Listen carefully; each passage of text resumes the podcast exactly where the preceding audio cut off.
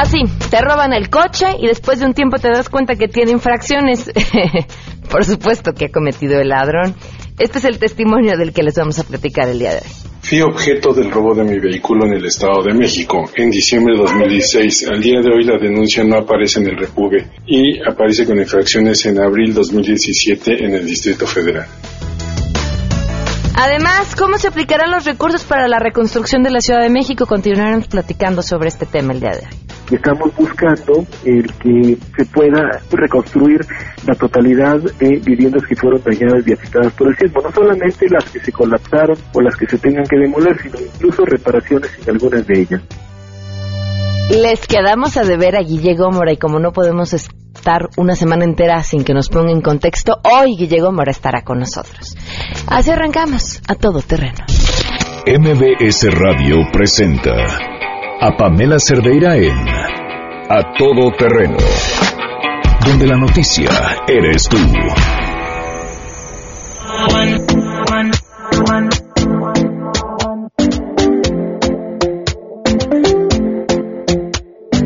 Talking in my sleep at night, making myself crazy. Muy buenas tardes, bienvenidos a Todo Terreno. Gracias por acompañarnos en este miércoles 22 de noviembre del 2017.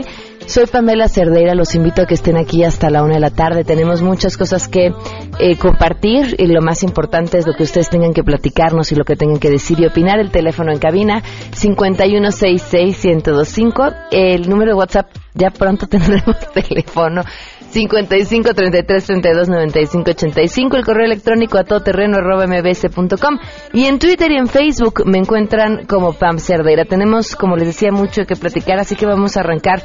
Eh, bueno, primero con nuestro conteo hoy. Seguimos en espera que la Procuraduría Capitalina nos tome la llamada para hablar acerca de cómo va la investigación, de todos los, eh, pues las aparentes irregularidades que se cometieron desde que se enteraron del asesinato de Pamela Victoria Salas Martínez. Llevamos esperando a que nos contesten la llamada. Por supuesto, la familia aún súmenle días más a que su caso se resuelva. Un mes y 19 días. El 2 de septiembre, después del 31 de agosto, que estuvo festejando su cumpleaños número 23, eh, Victoria Pamela eh, fue encontrada asesinada en, un hotel en Tlalpan. Sus padres sabían que ella estaba con Mario Sáenz, que era su novio, y todavía el 1 de septiembre ella sube una foto a su Facebook con, con él y pues lamentablemente la encuentran asesinada de una manera muy terrible. La última conversación que yo tuve con mi hija fue el día viernes como entre 10 y 11 de la mañana yo le hablé, le dije que, que, si no pensaba ir a trabajar porque ella trabajaba y me dijo que le habían dado el día. Yo lo oí muy bien y esa fue la última conversación que yo tuve con ella. Victoria fue asesinada.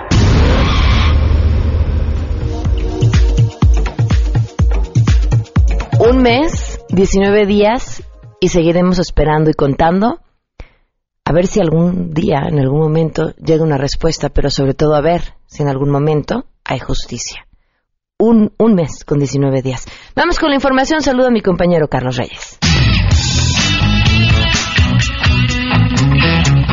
Gracias, muy buenas tardes. Yo les informo que la Comisión Nacional de los Salarios Mínimos, la CONASAMI, dio a conocer que el aumento porcentual a los mini salarios será de 3.9% más un incremento directo de 5 pesos bajo el mecanismo de monto indirecto de recuperación, con lo que el salario mínimo general pasará a partir del primero de diciembre de 80.04 pesos a 88.36 pesos diarios. Este incremento, de acuerdo con la CONASAMI, puede beneficiar a 1.272.000 trabajadores asalariados de tiempo completo que perciben un salario mínimo. Les informa Carlos Reyes. Pamela, te saludo con gusto y te comento que el mes de octubre del 2017 ha roto el récord en cifras de violencia en México desde que se realizan estos registros, ya que se han contabilizado 2.764 asesinatos de acuerdo a los datos publicados por el Secretariado Ejecutivo del Sistema Nacional de Seguridad Pública. Los estados con mayor registro de homicidios dolosos en octubre, de acuerdo a este informe, son Baja California con 207, Guerrero con 198 casos, Estado de México con 189 carpetas, Veracruz con 174 y Chihuahua con 135 registros. Lo anterior significa que en tan solo 10 meses del 2017 ya se superó la cifra total de homicidios dolosos reportados durante todo el 2016. Al corte de octubre pasado sumaban 20.878 denuncias de homicidio doloso, mientras en todo 2016 se contabilizaron 20.547. 2011 continúa siendo el año con la cifra más alta de homicidios dolosos en los últimos 20 años con 22.855, pero faltando dos meses por contabilizar, 2017 solo está a 1.977 homicidios dolosos para superar el récord, informó Nora Bucio. Responsables de refugios de asistencia a personas vulnerables reclaman la disminución de recursos para apoyar y proteger a mujeres y sus hijos víctimas de violencia. De hecho, en los últimos tres años el presupuesto público asignado a este tipo de refugios ha sido inestable porque se etiquetaron recursos por 277 millones de pesos, pero se distribuyeron de manera errática a lo largo de tres convocatorias y no se aplicó el 100% de los recursos reclaman. Esto también advierten ha provocado que algunos refugios cerraran o tuvieran dificultades y limitaciones para operar. En un país como México, donde el 66.1% de las mujeres de 15 años o más han sufrido violencia de género, en el marco del Día Internacional de la Eliminación de la Violencia contra las Mujeres, hacen un llamado para revisar la disposición de los recursos y en particular piden que haya dinero destinado a refugios para damnificados por los lamentables sismos que se registraron en septiembre pasado, informó Rocío Méndez.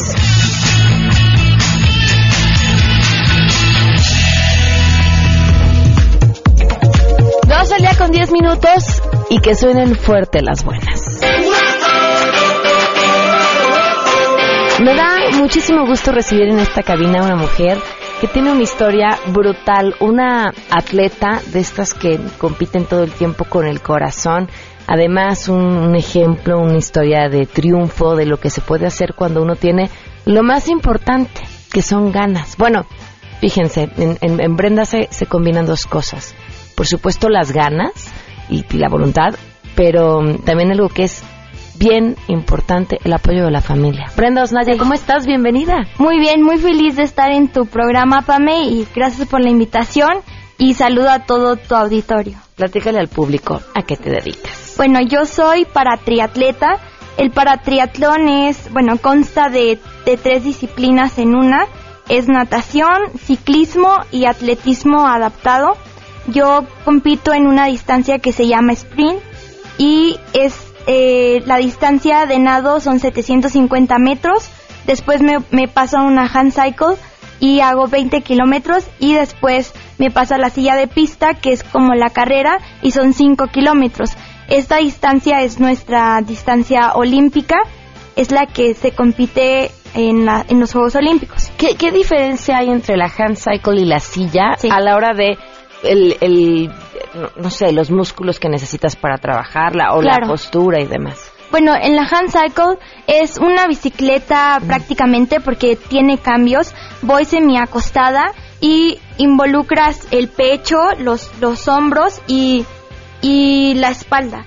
La, la, silla de pista yo creo que es más pesada porque no tiene cambios, entonces el esfuerzo es con los puros brazos uh -huh. y pues eh, implica yo creo que más que es el, la parte del abdomen, todos todo los brazos y sí es, es un poco más cansado que la, que la bici de mano. Si le preguntamos a Brenda qué ha ganado, tendríamos que dedicarle el programa entero para que nos diga todo lo que ha ganado, pero ¿hasta Gracias. dónde te ha llevado el paratriatlón este año, Brenda? Bueno, yo soy tricampeona del mundo en Chicago 2015, después en Rotterdam 2016 y 2017. Eh, ha sido un, un proceso muy rápido, pero no tanto porque desde los ocho años yo practico deporte de alto rendimiento, entonces pues ya es toda una carrera en el deporte en donde pues vas desarrollando habilidades como la resistencia porque yo soy un, una persona que es más para deporte de potencia mi somatotipo pero he ido desarrollando la resistencia y, y esto me, me, ha servido mucho pues para el paratriatlón. Y bueno es un honor ser la primer paratriatleta en Latinoamérica y representar dignamente a México y a Latinoamérica. Pero muy dignamente, Brenda. Gracias. Ahora, cuéntale a la gente tu historia, sí. porque a tú lo que hacías de chica era patinar. Sí, bueno, yo empecé, incursioné en el patinaje de velocidad sobre ruedas a los ocho años. Este deporte no es un deporte muy conocido en México, pero es prácticamente carreras en patines en una pista de 200 metros. En este deporte yo eh, me iba muy bien, era campeona nacional y llegué a representar a México en, en, campeonatos panamericanos de clubs y en un centroamericano juvenil. Y mi carrera en el patinaje iba creciendo. Eh, a los 15, 16 años me convocan a, a ser preseleccionada nacional pero no logro ir acudir al mundial porque otras atletas estaban mejor que yo en ese momento. A los 17 años yo estaba como en, en la cúspide de, de, de tu carrera mi carrera exacto. Entonces eh, ese año a mí me había ido muy bien en resultados. Fui campeona en la Olimpiada Nacional, que fue mi último año que participé en una Olimpiada Nacional en convencionales uh -huh. y entonces nos llaman a un selectivo que se realizó en la ciudad de Puebla. A nosotros el, el Instituto del Deporte nos envía en, un, en una, el de la administración que estaba en ese momento, nos envía en una eh, camioneta tipo combi que estaba en mal estado. Entonces el chofer se queda dormido, nos pasamos al otro lado de la autopista y chocamos de frente contra otro bueno, carro. En mal estado estaba el conductor, empecemos por ahí. Sí, bueno, eh, la verdad fue un accidente imprudencial y este, bueno, de ese accidente se deriva en mi cuerpo una lesión medular, bueno, fractura de columna, lesión medular completa, eh, T2L1, la cual por el momento me tiene en una silla de ruedas. Yo creo que es por el momento porque nunca pierdo la esperanza de volver a caminar algún día y pues trabajo muy duro por lograrlo, pero mientras pasa eso y pues yo me estoy preparando eh, para que en el momento que haya un protocolo que ya eh, pues tecnología que me permita hacerlo, yo ya estar preparada y también pues disfruto mi vida desde, desde una silla de ruedas. Pero ¿cómo diste ese paso? Porque supongo que de el el golpe inicial de decir, mm. tú que además tu vida es el deporte, por cierto, ya no vas a poder hacerlo. ¿Qué sucede en, de ese momento a que llegues a la conclusión que nos platicas hoy? Sí, bueno, eh, los primeros días para mí fueron muy importantes. Yo en la camioneta eh, desperté y ya no podía mover las piernas. Entonces en ese momento yo supe que algo grave me había pasado y me costaba mucho respirar. Entonces eh, cuando me logré tranquilizar y, re y, recobrar todo lo que había sucedido, este, lo primero que pensé fue en volver a ver a mis papás. Y ya que lo logro, porque a las cuatro horas del accidente mi papá va a donde me llevaron, al sanatorio donde me llevaron, yo le digo a mi papá, este, papá, a mí lo que, a mí no me importa no poder caminar, porque yo ya sentía que algo malo estaba en mí. Entonces, le dije, a mí no me importa no volver a caminar, lo que yo quiero es vivir. Y en ese momento mi papá me dijo, no tan solo vas a vivir, sino que vamos a ir por todo en la búsqueda de tu recuperación. Ahora tus entrenamientos serán tus terapias y las harás con la misma intensidad y disciplina que te caracterizan. Entonces, desde ahí hicimos una promesa.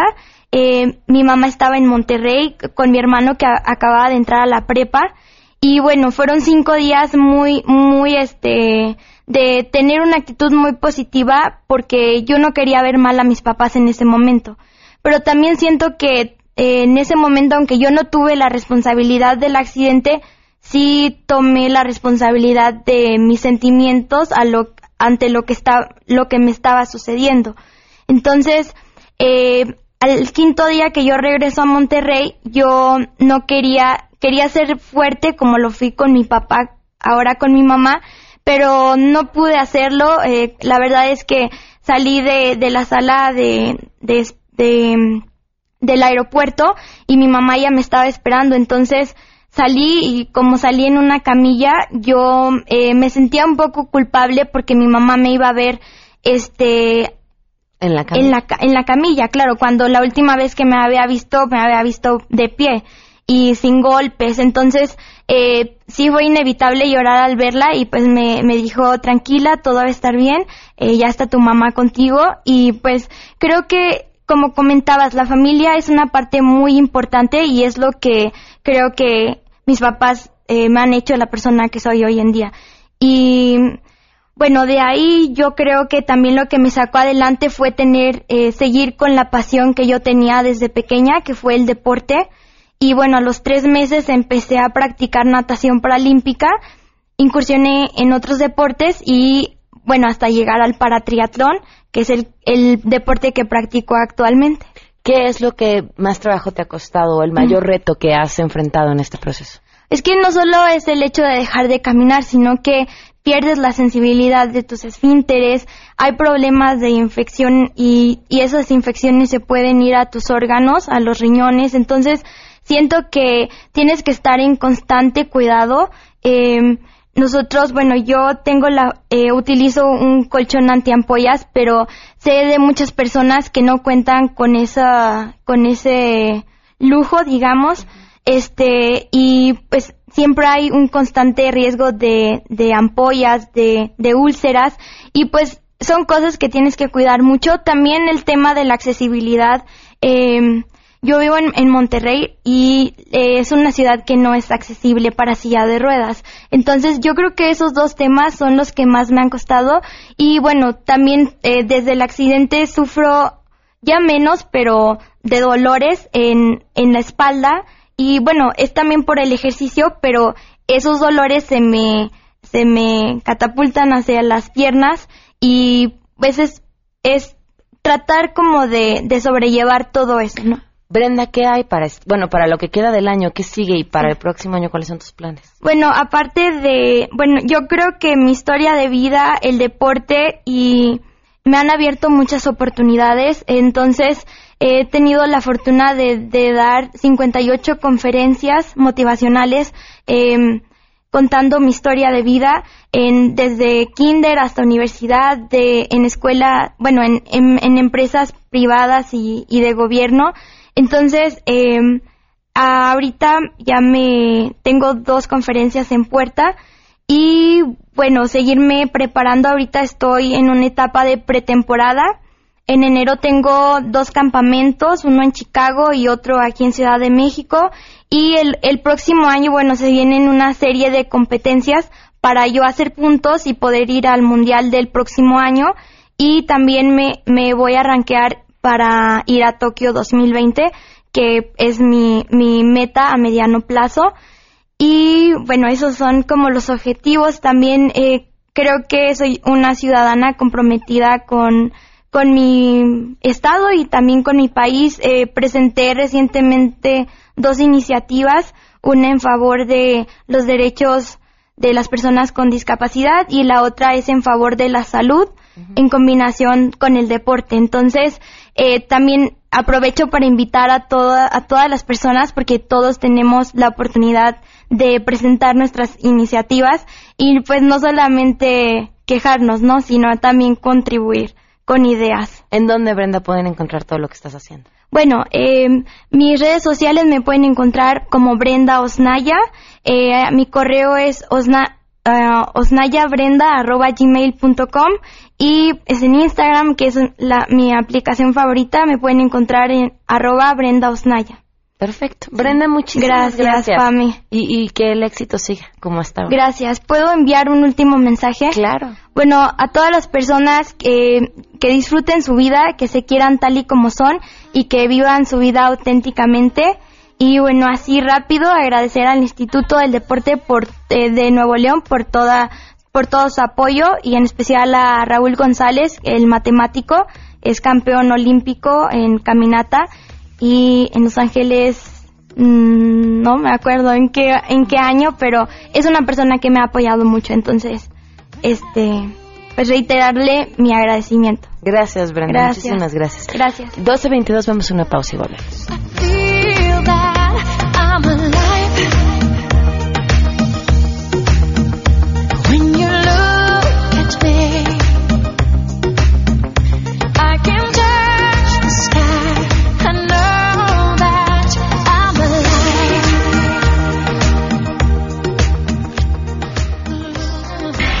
Si te perdiste el programa A Todo Terreno con Pamela Cerdeira, lo puedes escuchar descargando nuestro podcast en www.noticiasmbs.com. Pamela Cerdeira regresa con más en A Todo Terreno, donde la noticia eres tú. Marca el 5166125. En contexto. En contexto. Periodismo de opinión con Guillermina Gómora. A todo terreno. 12 del día con 26 minutos porque se las debíamos y no podíamos quedarnos sin ella. Aquí está Guille Gómora. Guille, gracias, bienvenida. gracias, Pan. Pues aquí estamos hoy a platicar de que se acabó la veda. Como cada seis años, asistimos, dijo el señor presidente, a la liturgia de saber quién habrá de gobernarnos, pues a partir del 2018. Llegó la época de los destapes y, como dicen por ahí, hasta que el candidato lo separe o no separe, según sea el caso también. Ok. Y tenemos en materia de ritos del, del destape, que dicta la sucesión presidencial, pues eh, diversas modalidades, ¿no? Desde el- lo que diga mi dedito hasta pues la convención de delegados, la elección abierta, en fin. Vamos por bloques. En el elemento diferenciador en la liturgia del destape, tenemos ahora que el ungido no necesariamente será el que gane. Lo hemos vivido desde el año 2000 con la alternancia en el poder, cuando eh, el PANAT con Vicente Fox a la cabeza, pues desplazaron al PRI que gobernó el país por más de 70 años.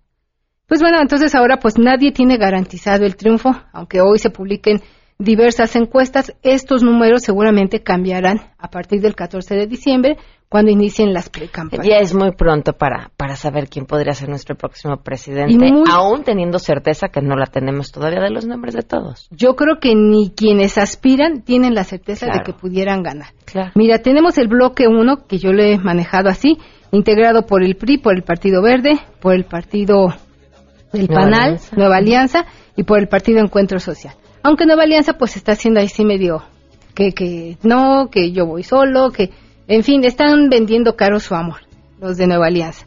Pero entonces tenemos ese bloque, entonces todo indica que el próximo 27 de noviembre, o sea, hace el lunes próximo, el presidente Enrique Peña Nieto, bueno, el PRI, dará a conocer quién va a ser su ungido. No faltes a las formas, Guille. el, eh, el 27 de noviembre el PRI eh, convocará su convención de delegados y a través de esta pues se elegirá democráticamente al candidato. ¿Quién es tu gallo? Pues mira, hay varios. Hay varios. ¿Hacemos una apuesta? Hagamos una apuesta. A ver, ¿por quién, ¿a quién le vas a apostar? Yo creo que hoy, y lo veo como un punto de estrategia política, sería José Antonio Meade. No, pues si las dos apostamos por el mismo, nadie va a ganar. Bueno. Ok, vamos a hacer una cosa. Si no es Mid, algo, lo que sea que perdamos, para el público. Seguro, claro que sí. ¿Por qué yo digo que José Antonio? Me parece que él podría ser, aunque tiene muy cerca a Miguel Ángel Osorio Chong y Aurelio Nuño. Pero Meade finalmente sería esta suma del voto eh, progresista que busca el PRI. Es un- una persona que no ha militado en ningún partido, que ha servido a dos administraciones panistas, hoy a una priista, y es un hombre con una trayectoria hasta ahorita impecable. El único, incapa- el único capaz más bien de sacudirse eh, pues todo lo que implica hoy el tema de el nuevo PRI, justo por esto, ¿no? Por, por, por esta no trayectoria partidista. Sí, y por su trayectoria personal y profesional, que no hay ahorita cosa que le puedan surgir en una campaña con la técnica del ventilador y que vamos a ver y a escuchar de, De todo. todo. Y José Antonio Meade me parece que sería el menos vulnerable. Entonces, y además él sumaría este voto de descontento que hay en el PAN. Los panistas que no quieren a Naya, pues votarían seguramente por José Antonio Claro. ese voto duro del panismo que hoy no comulga con la estrategia que ha venido manejando Ricardo Anaya, pues seguramente se inclinaría por un candidato como José Antonio Meade. Luego tenemos el bloque 2, que es el PAN, PRD y Movimiento Ciudadano. El famoso Frente Ciudadano que no tiene nada, de, ciudadano. Pero que bueno, van ahí a contracorriente. Hoy, justo mi columna que publicó en MBS Noticias, la titulo Frente o Panacea Política. Porque ellos te ofrecen que van a remediar la- todo lo que, los males que hay, eh, pues, le acusan ahora al país, ¿no? Que le afligen a México. Pero eso no es posible hacerlo en seis años. Y primero tendrían ellos que ponerse de acuerdo en la elección de su candidato y hasta ahí no han podido llegar. El método, por eso es hasta que el candidato los separe. Oye, ¿quién crees que sea aquí el bueno o la buena? Pues bueno, mira, bueno, no, no creo que vaya a ser una que buena. volvemos igual, aquí el punto son los intereses. ¿Qué persigue? El PRD quiere conservar la Ciudad de México a costa de lo que sea. Y por lo menos ahí el frente eh, que han conformado PAN, PRD, Movimiento Ciudadano, Partido Verde, Partido Encuentro Social, está amarrado para mantener y tratar de controlar eh, para el PRD, a través del Frente Ciudadano, la Ciudad de México y que no se los arrebate Morena. Y ahí sería Alejandra Barra. Y ahí sería Alejandra Barrales. Y en la presidencia, aquí lo advertimos, pues está Ricardo Anaya y ahora Miguel Ángel Mancera, que con las encuestas que se presentaron el día de hoy, pues está al mismo nivel que Ricardo Anaya. Y yo creo que hoy, con mucho más posibilidades, Miguel Ángel Mancera Que Ricardo Anaya. Porque eh, cuando todo el mundo pensaba que el, eh, Miguel Ángel Mancera había quedado en los escombros de los sismos, pues no. Ahí Miguel Ángel Mancera repunta, mientras que Ricardo Anaya pues tiene un desprestigio impresionante. Bueno, ahí vas, Mancera, entonces.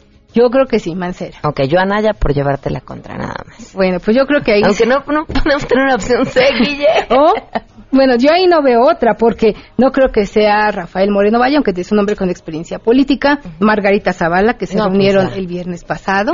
Y ahí nada más como un dato te voy a dejar. Quien convocó a esta reunión el viernes pasado y logró conciliar estas tres agendas fue el brazo derecho de Miguel Ángel Mancera, su secretario particular, Luis Ernesto Serna Chávez. Entonces dime quién es la mano que mece la cuna en esta pues regreso de Miguel Ángel Mancera para buscar ser el candidato del frente para la presidencia de la República. Si logró conciliar estas dos agendas y ahora hasta Armando Ross Peter se suma y dice que deja entreabierta la puerta por si el frente lo necesita. Es que ya veo que eso de juntar firmas no estaba tan No, fácil. no para nada. Y entonces, bueno, ahí el frente va con esta mascarada de pluralidad, pero pues no hay tal pluralidad. Porque ahí será un cara a cara entre Ricardo Anaya y Miguel Ángel Mancera. No Claro. habrá más. Para- por lo pronto, para la presidencia de la República. ¿Cuándo sabremos quién es el elegido? Tiene que ser antes del 14 de diciembre que inician las precampañas de los precandidatos a la presidencia de la República. Ok. El PRI y, aquí- como- y el tiempo vale oro. Si, si el PRI ya estamos hablando de la próxima semana, el frente no podría tardarse o no debería tardarse. No debería tardarse, sobre todo si se aprueba que sea a través de una elección abierta, pues tienen que hacer una serie, pues de un preludio de votación a nivel nacional para que de ahí surja el candidato del frente. Ok. Pero si se van por la parte de la necedad y Ricardo Anaya decide aut- autoimponerse, pues a mí me parece que incluso podríamos ver cómo el frente a nivel nacional para la presidencia de la República se puede fracturar. Eso ya lo advirtió también Luis Felipe Bravo Mena, que la selección del candidato a la presidencia de la República podría eh, fracturar el frente. Y veríamos lo que sucedió en el Estado de México, el PAN con su candidato y el PRD con su candidato. Claro. Y ya pues por el, el bloque 3 pues no nos queda otro más que en Morena y PT, pues eh, la máxima, lo que diga mi dedito. Claro, no, no, no. Aunque Guille, ya dijo que va a a haber hacer un- una encuesta. Pues sí, que va a ser una encuesta, pero yo no veo otro candidato en Morena. ¿A quién quieren? ¿A mí o a mí? Sí. ¿A mí o a yo? sí. Y lo que diga mi dedito. Por supuesto. Sí, pues ya ahí estaba cantado desde hace mucho tiempo. Mucho tiempo. Lleva el hombre más de 15 años de campaña buscando la presidencia de la República. Si algo, si algo hay que reconocerle es la persistencia. ¿eh? Sí, sí. Ha sido tenaz en su esfuerzo, en su aspiración por llegar a gobernar este país. Sí, eso es cierto. Ya veremos cómo les va. ¿Cómo nos va a ir, Guille? Pues yo espero que bien por el país. Yo espero que bien por el país, pero finalmente la decisión la tenemos nosotros cuando acudamos a la zona. Un voto razonado, un voto reflexionado, que no nos encandilemos con estas eh, propuestas eh, fáciles. eh, eso nos puede a nosotros hoy como sociedad distinguir y como país generar una mejor calidad de vida.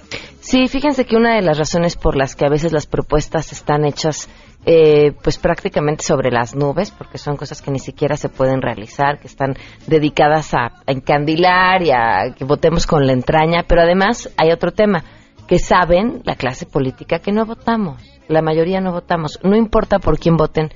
Miren, ya a estas alturas ni siquiera importa si uno les parece peor que el otro y por eso deciden no votar, voten. El que se sepa que estamos ahí eh, ejerce una presión, una fuerza importante para que quien se que quede tenga que hacer su trabajo y tenga que hacerlo bien. Sí, yo creo que tienes mucha razón y ya solo diría que si nosotros estamos dispuestos a votar, ejerceremos una mayor y mejor presión para que quien busque gobernarnos nos ofrezca pues unas propuestas reales y mejores y no nos vengan a encandilar con espejitos o con despensas o con cachuchas o con camisetas o con cosas de que mañana ya resuelvo el problema de la inseguridad. No, la inseguridad no se va a resolver de un día a otro y no es culpa de un solo gobierno, de un solo partido, porque hoy nuestro país está gobernado, 16 estados lo gobiernan partidos diferentes al PRI, Claro. en alianza o este o de manera singular. El PAN, por ejemplo, gobierna Baja California Norte y el pa- eh, Baja California tiene unos altos índices de inseguridad, por ejemplo, ¿no?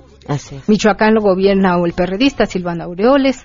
En fin, también, tenemos ahí varios gobiernos, entonces atribuirle hoy el problema de la inseguridad a un solo partido, no, porque la mitad del país está gobernado por diferentes fuerzas políticas. Pero sabes qué? que llegue alguien que tenga una idea de qué hacer con el país y que aunque yo creo que como ciudadanos todos sabemos que este tiene que ser un cambio que tiene que ser a largo plazo, pero que su plan sea nos comprometa lo suficiente a todos, ¿no? Sí, Y el- tenga claro qué se necesita. El cambio comienza en la una cuando nosotros decidimos ir y votar y después exigirle a quien votamos que nos responda y que nos dé resultados. Así Pero es. ahí comienza el cambio, en la urna. Guille, que te lean hoy entonces en Noticias MBS. Ahí estamos, frente o panacea política. Perfecto, en su tinta. Muchísimas gracias, Gracias Guille. a ti, Pam. 12.37 volvemos.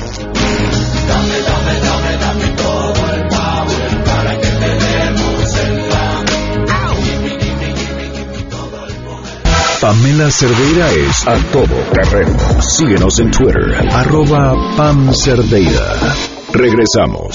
Pamela Cerdeira está de regreso en A Todo Terreno. Únete a nuestra comunidad en facebook.com, diagonal Pam Cerdeira. Continuamos. Porque hay nueve maneras de ver el mundo. Llegó la hora de conocerte con el Enneagrama.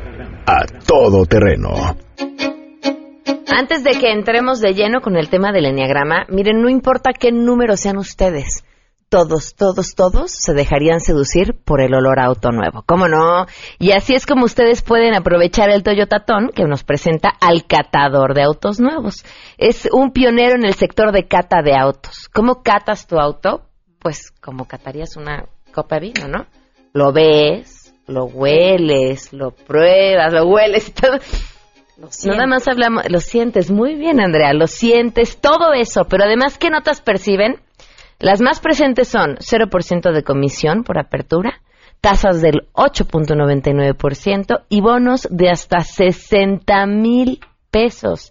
Y así se van además con un auto de verdad de la mejor calidad que les va a rendir perfecto, que no les va a dar un solo problema y que además de que tienen lo más alto en, tecnolo- en tecnología, los Toyota son autos preciosos. Aprovechen el Toyota Ton. Y ahora vámonos con esta canción muy especial que pedimos para el día de hoy.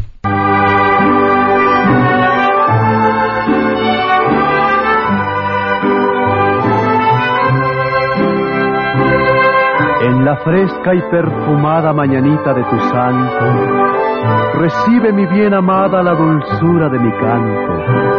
Encontrarás en tu reja un fresco ramo de flores que mi corazón te deja, chinita de mis amores. Las mañanitas más cursis que pudimos encontrar para celebrar a Adelaida Harrison. Felicidades. Ay, gracias, qué felicidades. lindo. Mil gracias por, por acordarse, por el detalle. Que la pases muy bien. Mil gracias. Andrea Vargas está también por aquí. ¿Cómo estás? Bienvenida. Muy bien, muy bien, Pamelita. Muy contenta de estar contigo porque hoy nos toca la personalidad 6. ¿Te acuerdas que existen nueve personalidades? Y preguntamos a estudiantes y a gente que, este, que ha estado con nosotros sobre cómo se dieron cuenta para usar un, un, un léxico más coloquial, más, más fácil. Entonces, bueno, el vamos a ver hoy el 6 que se le conoce como el cuestionador, que son confiables, leales, responsables, acusatorios, miedosos, dudosos.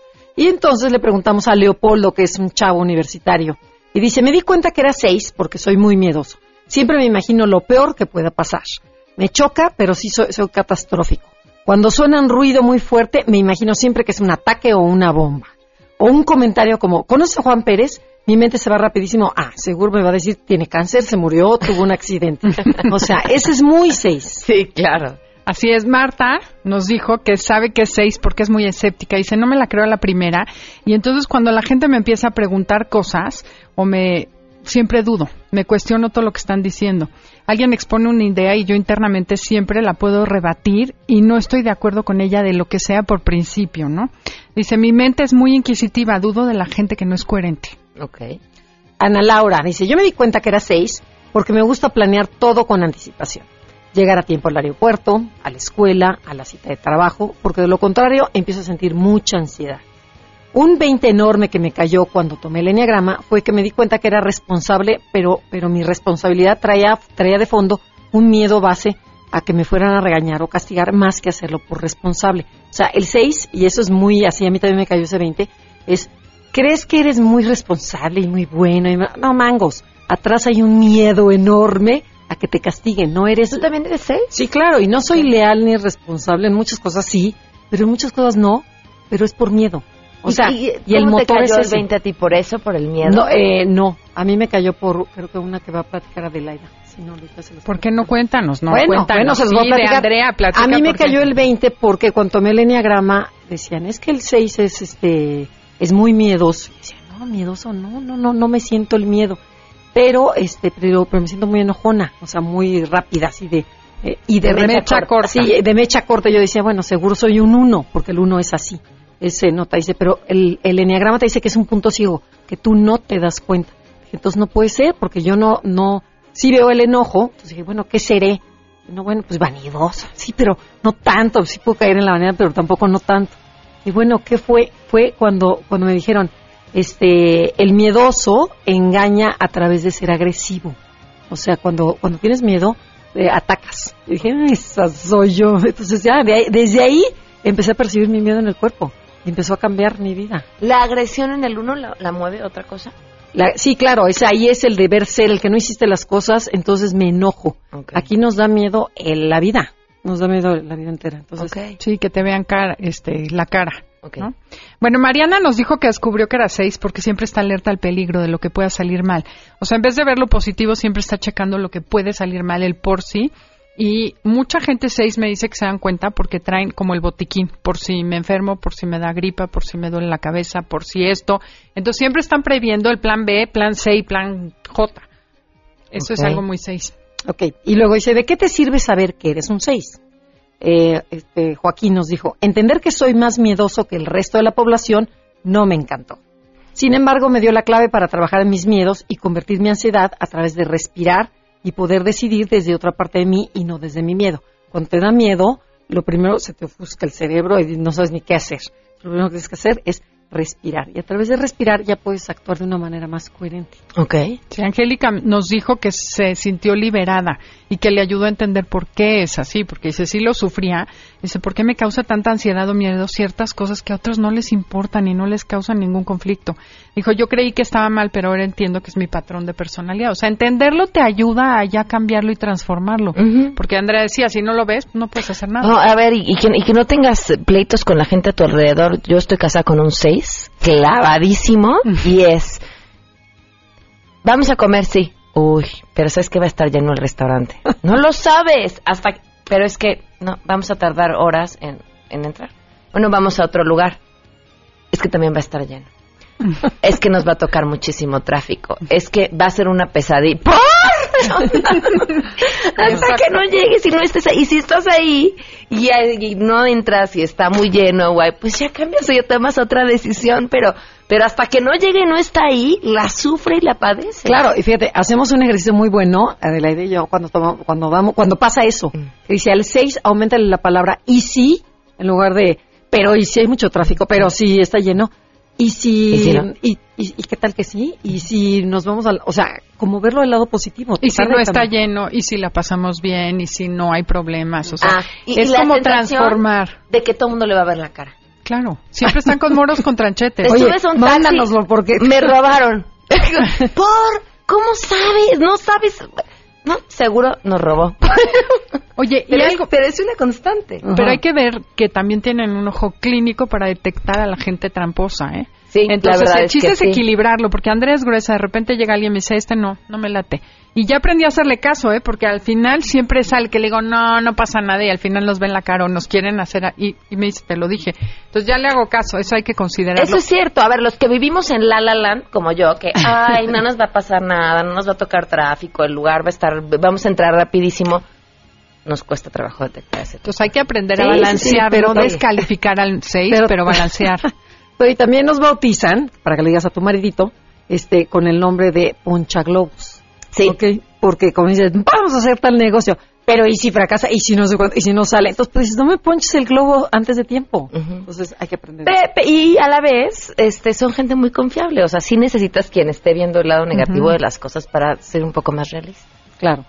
Y bueno, y otra parte, este, la lección que tiene un 6, que tiene que hacer es recobrar la fe en sí mismo, en los demás y en el mundo. Tienes que aprender a creer y aprender a vivir en el mundo incierto, que así es la vida, o sea, lleno de incertidumbres y que aviéntate y que el de allá arriba te va a proteger. Ya. Estamos en camino de que terminen en tres programas más de identificarse todos con alguno de los números, porque además esta técnica que nos han compartido creo que ha ayudado a mucha gente. Nos han escrito así de, ah, ahora sí ya entendí que yo era este número. Pero para ampliar más sus conocimientos sobre el enneagrama, que las escuchen los sábados a las 12 del día y En Facebook, Enneagrama Conócete, y Twitter, arroba con, no, Conócete arroba MBS. conócete MBS. Y también mete, si quieren saber más de su personalidad y saber un test y todo el rollo ese, métanse a nuestra página que, que- página que es enneagramaconocete.com. Perfecto. Muchas gracias. A gracias ustedes. a ti, Pam. Damos una pausa y volvemos. Gracias. Si te perdiste el programa A Todo Terreno con Pamela Cerdeira, lo puedes escuchar descargando nuestro podcast en www.noticiasmbs.com. Estamos de regreso. Síguenos en Twitter, arroba Pam Cerdeira, Todo Terreno, donde la noticia eres tú. Continuamos. With the quick fuse, I was uptight. 12 al día con 55 minutos, continuamos a todo terreno. Le agradezco a Carlos eh, Cerate. ¿Es Cerate, Cerate o Zárate, Carlos? Mm, Cérate. Cerate, bienvenido, gracias por acompañarnos, Radio Escucha, quien nos había, bueno, me había platicado a través de Twitter en su historia y creo que era importante que, que compartiera lo que le había sucedido, que además ayer ya dimos una probadita de lo que te había pasado. Cuéntanos.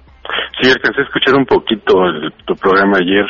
Sí, mira, lo que sucede es que en diciembre de 2016, eh, para ser exacto, el 6 de diciembre, al sacar el auto, era un auto de mi hija, eh, de mi casa, en el, es en el Estado de México. Este, saqué el auto y eh, justo cuando iba a cerrar el zaguán me llegó una persona por detrás con una pistola me le, me le acercó mucho, me dijo dame las llaves, me dijo ay manito dame las llaves, este le dije cuáles llaves y pues me dijo unas cuantas groserías y me las pidió. Bueno, el caso es que se llevó el carro. Llegó el carro y inmediatamente le hablé al seguro, hablé a la policía y ya no supe qué hacer hasta que llegó el del seguro y me dijo ahora hay que hablar a la Policía Federal, ahora hay que hablar a la Policía de la Ciudad de México, ahora hay que volver a reportarlo a la Policía del municipio, cosa que hicimos allí y después me acompañó el Ministerio Público donde se levantó la demanda, bueno, la denuncia. Este, después de esto, pues ya se acabó aparentemente ahí el, el asunto para reportarlo y empezó el largo caminar para que nos el seguro del auto pues nos lo repusiera. Este, en, en, en mes y medio más o menos nos lo repusieron, de eso no, no hubo problema. Aquí el asunto que me, pues que sí me consternó bastante fue que hasta, la- bueno, en, en, eh, con las instituciones todavía se tuvo que ratificar la denuncia un mes después y se tuvieron que dar de baja las placas. Ahí cabe mencionar que para dar la- de baja las placas en el Estado de México, del lado de, de Nesa, y este allí eh, pasa algo muy curioso, es en una Secretaría de Finanzas, uno llega y dice, eh, pues quiero dar de, de baja estas placas, este trámite, y nos contestan, uh, no, fíjese que no. Porque nada más damos 20 fichas por día. Digo, a ver, a ver, espérame, es un edificio como de 200 o 300 personas, hay como 10 ventanillas y me dices que nada más das 20 20, fichas. fichas. Se me hizo increíble y todo el mundo se me queda viendo como, como diciendo, este no se la sabe o no sé. Porque había, eso sí, había como unos 30, ¿cómo le llaman estos? Coyotes. Ajá, claro, si lo haces con el coyote es más rápido. Exacto. Ah, y aparte me dijeron, y si quieres una ficha, tienes que venirte con 12 horas de anticipación. Hijo. Pasar aquí la noche. Ok. Dije, no, pues esto sí está espantoso, ¿no? Sin embargo, si lo hicimos, nos fuimos a pernoctar ahí. ¿En serio? Para que te dieran tu ficha. Sí, sí, porque se hizo demasiado, demasiado corrupto. Este, me queda poco tiempo, Carlos. ¿Das de baja las placas y...? Sí, di de baja las placas, este, ya nos repuso el, seguro del auto, como te dije, y se, y se me hizo muy extraño que, este, chequé las, eh, las multas de otro auto que tengo, pero aquí en el, en el DF. Y pues sí, me apareció la información, pero casualmente dije, bueno, voy, voy a ver qué pasó con el auto robado. Lo chequé y tenía multas, tenía multas de marzo, abril y mayo. Oye, te recomiendo que las pagues. No, no es cierto. No es cierto. Carlos, gracias por habernos compartido tu testimonio. Eh, que estés muy bien. No, al contrario, buen día y muchos saludos. Hasta luego. Se quedan en mesa para todos. MBS Radio presentó a Pamela Cerdeira en A Todo Terreno. Te esperamos en la siguiente emisión, A Todo Terreno, donde la noticia eres tú. MBS Radio, en entretenimiento, estamos contigo.